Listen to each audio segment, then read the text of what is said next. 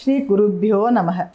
கிருஷ்ணாமிரதம் டிவிக்கு நீங்களாம் வந்து இவ்வளோ ஆதரவு கொடுக்கறது எனக்கு ரொம்ப சந்தோஷமாக இருக்குது please keep subscribing and bell ஐக்கானையும் கண்டிப்பாக வந்து ப்ரெஸ் பண்ண மறக்காதீங்க. எல்லாரு கூடயும் ஷேர் பண்ணுங்கள் இன்றைக்கி நான் வந்து உங்களோட பேச போகிற வந்து ஒரு ஒரு பெரிய ஆச்சாருடைய கதை வந்து புரந்தரதாசர். கர்நாடகாவில் ஷிமோகா அப்படிங்கிற ஒரு ஊரில் தான் வந்து அவர் பிறந்து வளர்ந்தார். ஸ்ரீ புரந்தரதாசர் ஸ்ரீ நாரத முனியோடைய இன்னொரு அவதாரம்னு கூட சொல்லுவாங்க.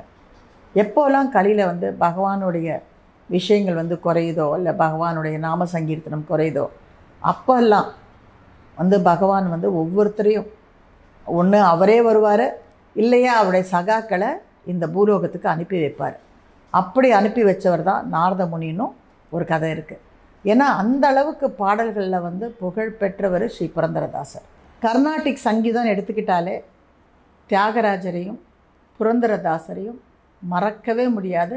யாராலும் இன்னும் எத்தனை நூற்றாண்டுகள் போனாலும் வந்து மறக்க முடியாது. ஏன்னா அப்பேற்பட்ட விஷயங்களெல்லாம் வந்து அவங்க கண்டுபிடிச்சி ராகங்களை கண்டுபிடிச்சி அழகான அதாவது ஒவ்வொரு பாடலும் வந்து இன்றளவும் பேசப்படக்கூடிய அளவுக்கு வந்து முக்கியம் வாய்ந்தவை.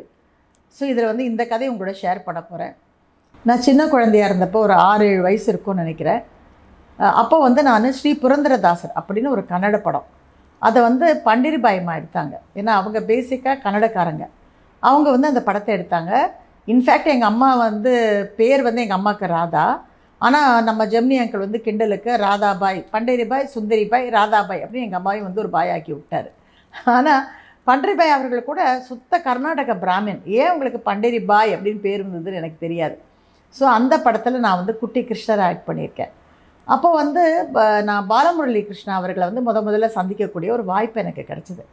அந்த சின்ன வயசில் எனக்கு அவர் வந்து எவ்வளோ பெரிய ஆள் அவர் எவ்வளோ பெரிய ஒரு பாடகர் அப்படிங்கிறதெல்லாம் எனக்கு தெரியாது. ஆனால் இன்றைக்கி நான் அவர் கூட பழகின பல நாட்கள் நான் பெரிய போனதுக்கப்புறம் கூட அவருடைய கச்சேரிக்கெலாம் போயிருக்கேன். ஸோ நினச்சி பார்க்கும்போதே எனக்கு ரொம்ப ஆனந்தமாக இருக்குது எப்பேற்பட்ட ஒரு வித்வான் கூட பழகக்கூடிய ஒரு வாய்ப்பு எனக்கு கிடச்சிதுன்னு. இப்படி பாலமுரளி கிருஷ்ணாவும் நாங்கள் சந்திக்க முடிஞ்சது. அதே மாதிரி அந்த பாட்டில் நான் வந்து அந்த படத்தில் வந்து ஒரு கிருஷ்ணராக வந்து ஆக்ட் பண்ணியிருக்கேன். அப்போது செட்டில் வந்து ஒரு சின்ன வீணையை வந்து நான் வாசிக்கிற மாதிரியும் சிட்டி பாபு அவர்கள் அதாவது குட்டி கிருஷ்ணன்லேருந்து பெரிய கிருஷ்ணராக மாறும் பொழுது சிட்டி பாபு அவர்கள் வீணை சிட்டி பாபுனா ரொம்ப ஃபேமஸ் அந்த காலகட்டத்தில் அவர் வாசிக்கிற மாதிரியும் அவங்க வந்து சீனை வந்து பண்ணியிருந்தாங்க. அப்போ சிட்டி பாபு அவர்கள் வந்து செட்டுக்கு வந்தாங்க. வந்தபோது நம்மளுடைய பன்றிபாயம்மா வந்து ரொம்ப டென்ஷனில் இருந்தாங்க. அவங்க வந்து அவங்கள பார்த்துட்டு என்னக்கா என்ன ஆச்சு ஏன் இவ்வளோ டல்லாக இருக்கீங்கன்னா ஏன்னு ஏழு இந்த மாதிரி எனக்கு வந்து குட்டி வீணை ஒன்று வேணும். எனக்கு கிடைக்கவே இல்லை. செட்டெல்லாம் போட்டு பாருங்கள் ஏன்னா அந்த காலத்தில் செட்டு போடுவாங்க. உண்மையான கோயிலுக்குள்ளே போய் ஷூட் பண்ண முடியாது இல்லையா? ஸோ செட்டெல்லாம் போட்டிருக்கு. எல்லாரும் வந்துட்டாங்க. நீங்களும் வந்துட்டீங்க. இப்போ நான் முதல்ல இந்த போர்ஷனை எடுக்கணும். ஏன்னா குழந்தை முகம் சாயங்காலம் வரைக்கும் விட்டனா விளையாண்டு விளையாண்டு மூஞ்செல்லாம் வந்து வாடி போயிடும். இப்போ என்ன பண்ணுறதுன்னு தெரில வீணை கிடைக்கல அப்படின்னாங்க. உடனே அவர் என்ன பண்ணாருன்னா என்னை இப்படி பார்த்தாரு கொஞ்ச நேரம். இங்கே வா அப்படின்னார். நான் அவர் பக்கத்தில் போனேன். என்கிட்ட வீணை இருக்குது கொடுப்பேன். என் வாழ்க்கையில் அந்த வீணையை நான் யாருக்குமே கொடுத்ததில்ல. சின்ன வயசில் நான் கற்றுக்கிட்ட வீணை. இன்றைக்கி வரைக்கும் அது நான் பொக்கிஷமாக பார்த்துக்கிட்டு இருக்கேன்.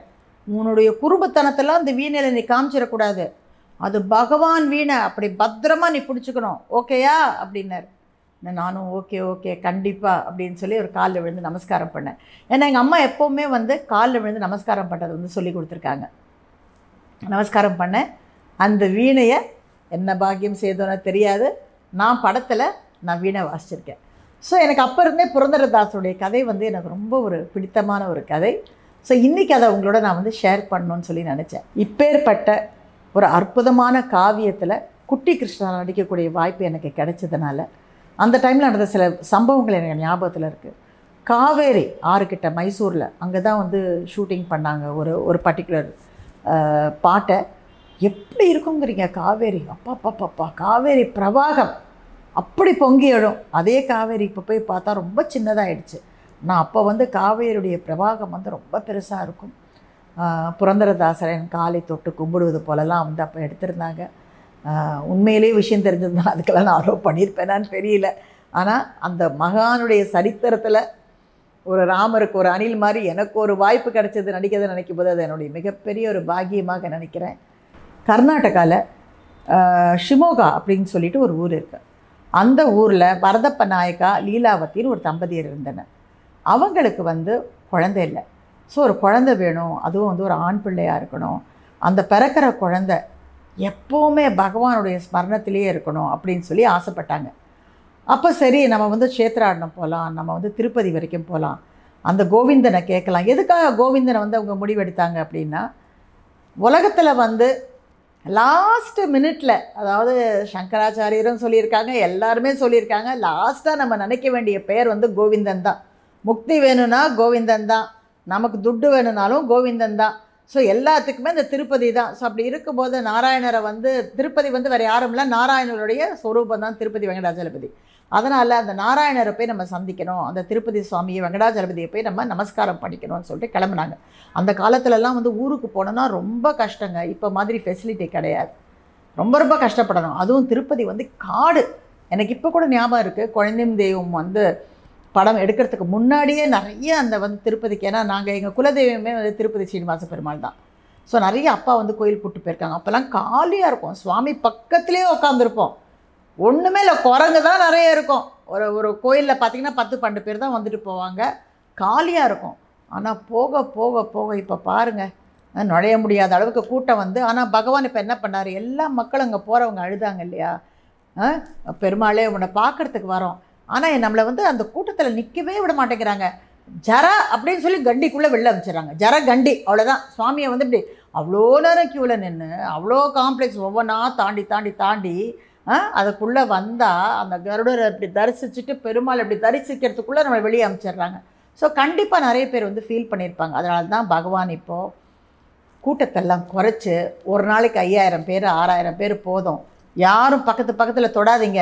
ஒவ்வொரு என்ன சொல்கிறது பகவானுடைய பக்தர்கள்லாம் நிதானமாக நின்று அவரை யாருமே தன் தோளில் வச்சு கை வச்சு தள்ளாமல் அவரை வந்து தரிசனம் பண்ணிட்டு போகிற மாதிரி ஒரு ஏற்பாடு பண்ணி கொடுத்துட்டாரு. ஸோ இந்த pandemic is a blessings and disguise for us anyway இப்போ அந்த ஊருக்கு போகணுன்னு சொல்லி இந்த தம்பதியர் முடிவு பண்ணுறாங்க காடு சரியான காடு நிறைய விஷக்கிருமிகளும் விஷ செடிகள் கொடிகள்லாம் நிறைய இருக்கும். ஸோ ரெண்டு பேருமே அங்கே போகிறாங்க போய் அவங்க வந்து பகவான்கிட்ட பிரார்த்தனை பண்ணுறாங்க பிரார்த்தனை பண்ணி எனக்கு வந்து ஒரு மகன் பிறக்கணும். அவன் வந்து எப்போவுமே பகவானுடைய பேரை சொல்லக்கூடியவனாக இருக்கணும். அவனுக்கு நாங்கள் உங்கள் பேரையே வைக்கிறோம் அப்படின்னு சொல்லி பிரார்த்தனை பண்ணிவிட்டு அவங்க வராங்க.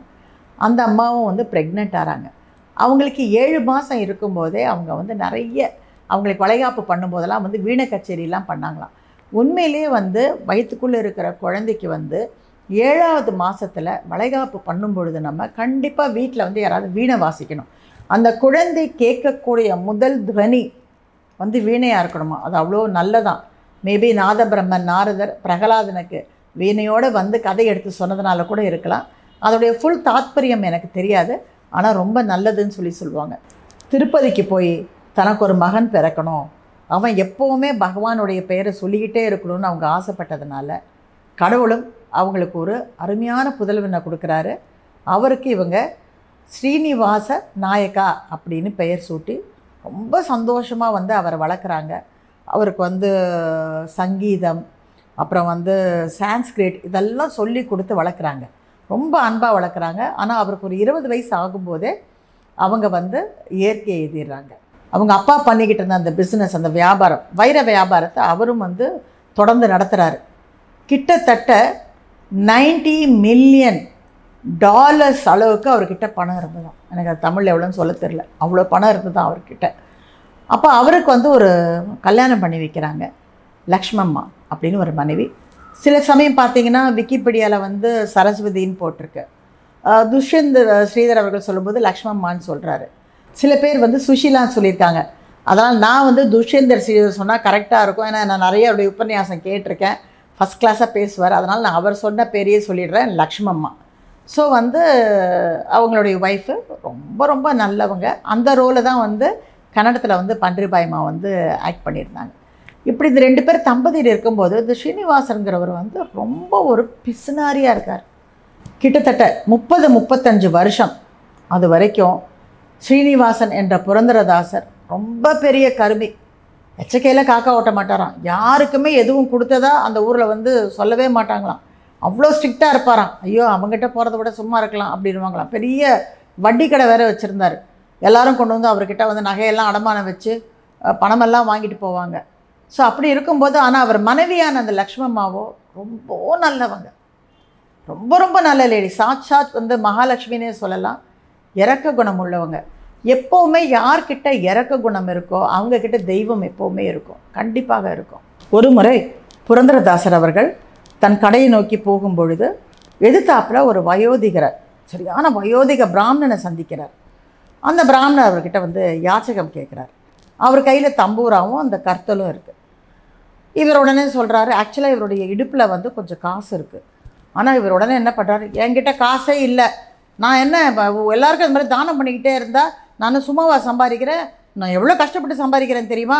போ போ கிளம்பு அப்படிங்கிறாரு. அந்த வயதிகர் சொல்கிறாரு இல்லைனா கொஞ்சம் கொடுங்கோ கொஞ்சம் உதவி பண்ணுங்கோ. உங்கள் மாதிரி வந்து பெரிய தயாபான் உங்கள் மாதிரி வந்து மிகப்பெரிய பணம் உள்ளவர்கள்லாம் எங்களுக்கு ஹெல்ப் பண்ணணும். அவர் தயாவானே இல்லை ஆனால் அவர் அப்படி சொல்கிறாரு உங்களை மாதிரியான பெரிய மனிதர்கள் வந்து எங்களுக்கு ஹெல்ப் பண்ணணும். நீங்கள் ஒரு தயாவானாக இருக்கணும். கொடுங்கோன்னு சொல்லி கேட்குறாரு முடியவே முடியாது. கிளம்பு கிளம்பு மூட்டையை கட்டு. என்கிட்ட எந்த காசும் இல்லை எந்த அணாவும் என்கிட்ட இல்லை அப்படின்னு சொல்லிடுறாரு. அவர் திரும்பி போகும்போது இவர் பணம் இருக்கா இல்லையான்னு தன் இடுப்பை பார்க்குறாரு வச்சிருந்த காசை காணும். உடனே என்ன பண்ணுறாரு ஏ பிராமணா வேஷதாரி பிராமணா வாங்க வாங்கன்னு சொல்லி ஒரு நிமிஷம் உன் தம்பூராவையும் அந்த கருத்துலையும் என்கிட்ட கொடு அப்படின்னு சொல்லி கேட்குறாரு உடனே இந்த வயோதிகர் சொல்கிறாரு சுவாமி தப்பாக நினைக்காதீங்கோ. இந்த தம்பூராவையும் கருத்தலையும் நான் உங்களுக்கு கொடுத்தேன்னு வச்சுக்கோங்கோ. நீங்கள் என்ன விட்டாலும் விடுவேள் இது உங்களை விடவே விடாது அப்படிங்கிறாரு. ஆ சரி சரி அது ஒரு நிமிஷம் கொடுங்கோ அப்படின்னு சொல்லி அவர்கிட்ட வந்து பிடிக்கிட்டு சரியா போச்சு. நீ என்கிட்ட இருந்து மாயமாக என் காசை நீ மாயமாகிட்ட சரியாக போச்சு. மாயக்காரன் மாயக்காரன் போ அப்படின்னு சொல்லிடுறாரு. ஆக்சுவலாக வந்தது வந்து பகவான். இருந்தாலும் அவர் சிரிச்சுக்கிட்ட பகவான் அங்கேருந்து கொஞ்சம் தூரம் நடந்துட்டு அப்படி மறைஞ்சு போயிடுறாரு. ஒரு நாள் அவர் வந்து கடையில் உட்காந்து வட்டி வியாபாரம் பண்ணிக்கிட்டு இருக்கும்போது திடீர்னு சொல்லிட்டு ஒரு பிராமணர் வரார் வந்து அவர் சொல்கிறாரு இந்த மாதிரி என் மகனுக்கு நான் வந்து காயத்ரி வந்து பண்ணணும் பூனல் ஃபங்க்ஷன் பண்ணணும். அதனால் எனக்கு கொஞ்சம் பண உதவி பண்ணுங்கோ. ஏன்னா அந்த காலத்தில் பொற்காசுகள் தானே. கொஞ்சம் வந்து தனம் உதவி பண்ணுங்கோ அப்படின்னு சொல்லி கேட்குறாரு இவர் உடனே அதெல்லாம் ஒன்றும் கொடுக்க முடியாது. நீங்கள் கிளம்புங்கோ. நான் இந்த மாதிரி தான தர்மத்துக்கெல்லாம் இங்கே வந்து நான் கஷ்டப்பட்டு சம்பாதிக்கல. நான் வந்து ரொம்ப கஷ்டப்பட்டு ரா பகலாக உட்காந்து நான் வந்து இங்கே சம்பாதிக்கிறேன். கிளம்புங்க அப்படிங்கிறார்.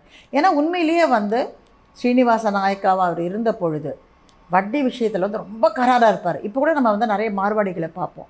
அவங்க வந்து வட்டி விஷயத்தில் ரொம்ப கராராக இருப்பாங்க. ஆனால் வருஷத்துக்கு ஒரு முறை போய் ராஜஸ்தானில் நிறைய அன்னதானம்லாம் பண்ணிட்டு வந்துடுவாங்க அப்போ அதுக்கு இது சரியானா? கிடையவே கிடையாது. ஒருத்தரை வந்து நம்ம கண்ணீர் விட வச்சோம்னா அந்த பாபம் நம்மளை வந்து விடவே விடாது.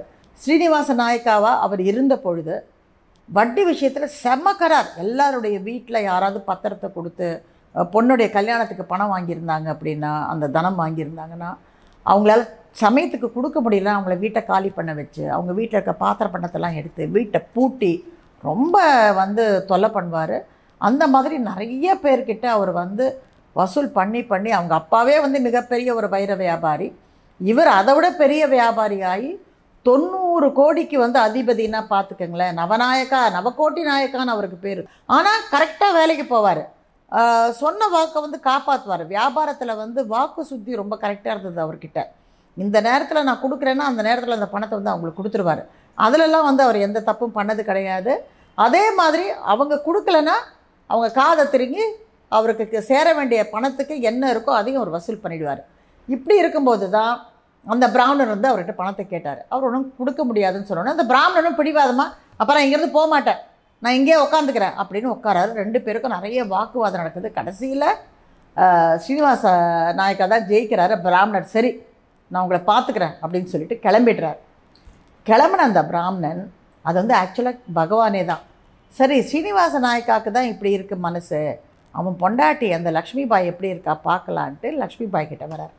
அந்த அம்மா பாவம். அவங்க வந்து ரொம்ப இழகின மனசு. எப்போவுமே வந்து அவங்க ஸ்ரீனிவாச பெருமாள்கிட்டேயும் விட்டல் பாண்டுரங்கன்கிட்டையும் விட்டலா என் புருஷனுடைய மனசை மாற்றுப்பா விட்டலா என் என் கணவனை வந்து திருத்துப்பா விட்டலா என் கணவனுக்கு எந்த பாவம் வந்துடக்கூடாதுப்பான்னு துளசி மாதா கிட்டேயும் விட்டல் பாண்டுரங்கிட்டையும் கெஞ்சிக்கிட்டே இருப்பாங்க. அப்போ நேராக அந்த பிராமணர் வந்து லக்ஷ்மி பாயை வந்து சந்திக்கிறாரு. சந்தித்து அம்மா இந்த மாதிரி நான் வந்து உபநயனம் பண்ணணும் எனக்கு கொஞ்சம் பொருள் உதவி கொடுங்க அப்படின்னா அந்த அம்மா வந்து ரொம்ப ஃபீல் பண்ணுறாங்க அவங்க சொல்கிறாங்க சுவாமிகளே என்னை தப்பாக நினைக்காதீங்க. நான் என்ன கொடுக்க முடியும்? எனக்கு வந்து என் கணவனுடைய பர்மிஷன் இல்லாமல் எனக்கு எதையுமே கொடுக்க வந்து எனக்கு வந்து இது இல்லை. அதாவது எனக்கு அந்த அந்த சுதந்திரம் இல்லை. நான் என்ன பண்ண முடியும்? அவருக்கு தெரிஞ்சால் ஒத்துக்கவே மாட்டார்.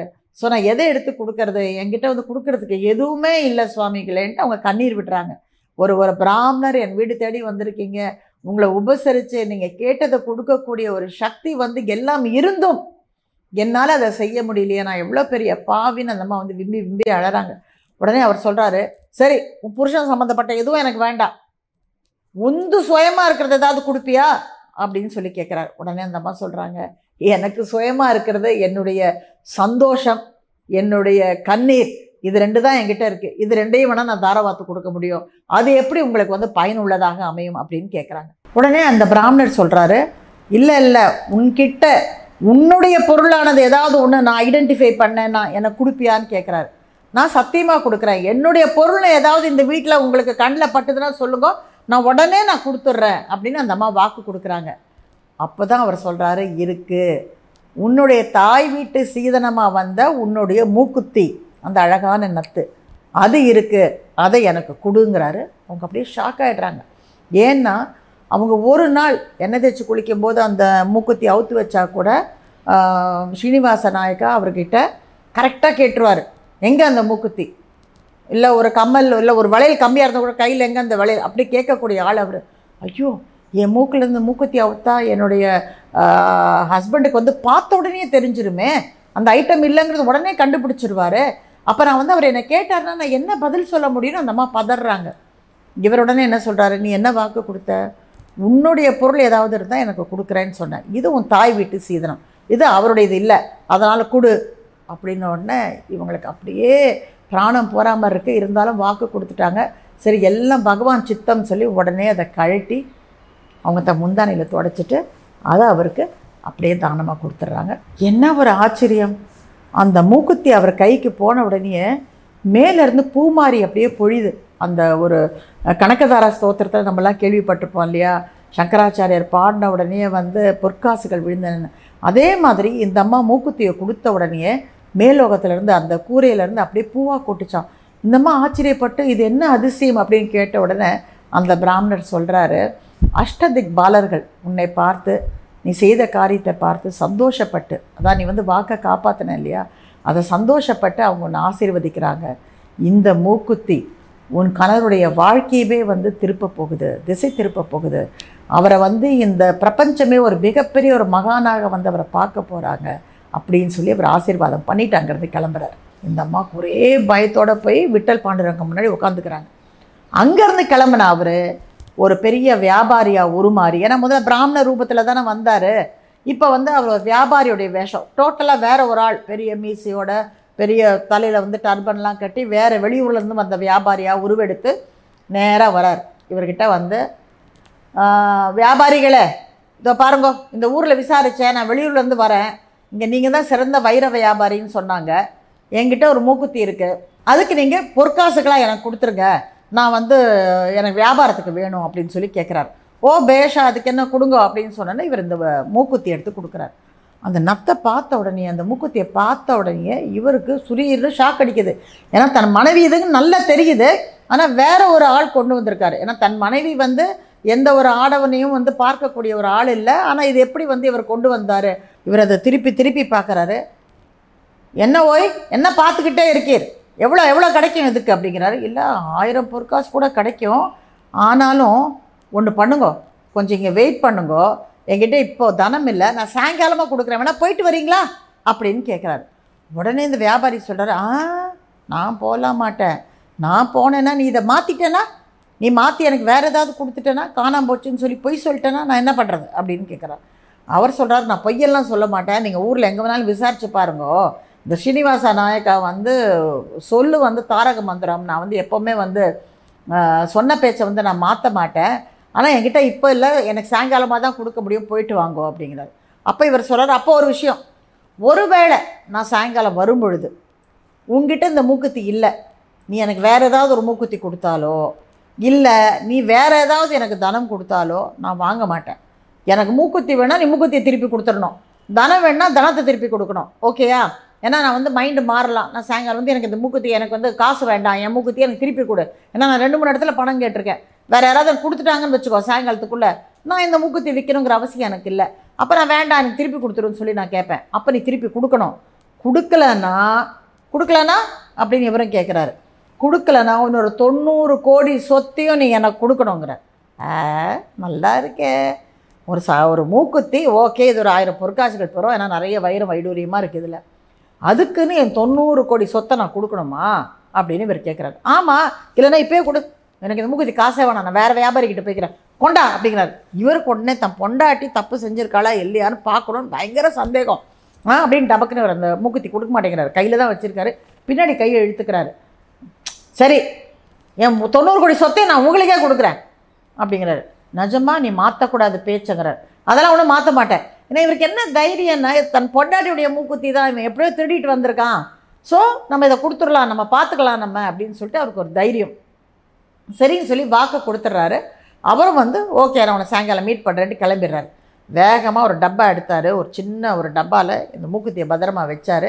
அதை தன் இடுப்பில் சொருகிக்கிட்டாரு.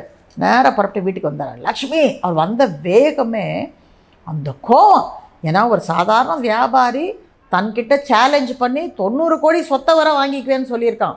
ஸோ அந்த ஆத்திரம் அந்த கோபம் தன் மனைவி தன்கிட்ட எதையாவது மறைச்சிட்டாளோங்கிற அந்த ஒரு என்ன சொல்கிறது எரிச்சல். எல்லாமா சேர்ந்து வீட்டுக்கு வந்து லக்ஷ்மி லக்ஷ்மின்னு கத்துறாரு. உடனே அந்த லக்ஷ்மி பயந்து நடு நடுங்கி போய் அவங்க முன்னாடி வராங்க. சுவாமி அப்படிங்கிறாங்க. பார்த்தா கரெக்டாக மூக்கில் மூக்குத்தி இல்லை. ஆ நினச்சேன் நான் நினச்சேன். எங்கே மூக்குத்தி? அப்படிங்கிறாரு.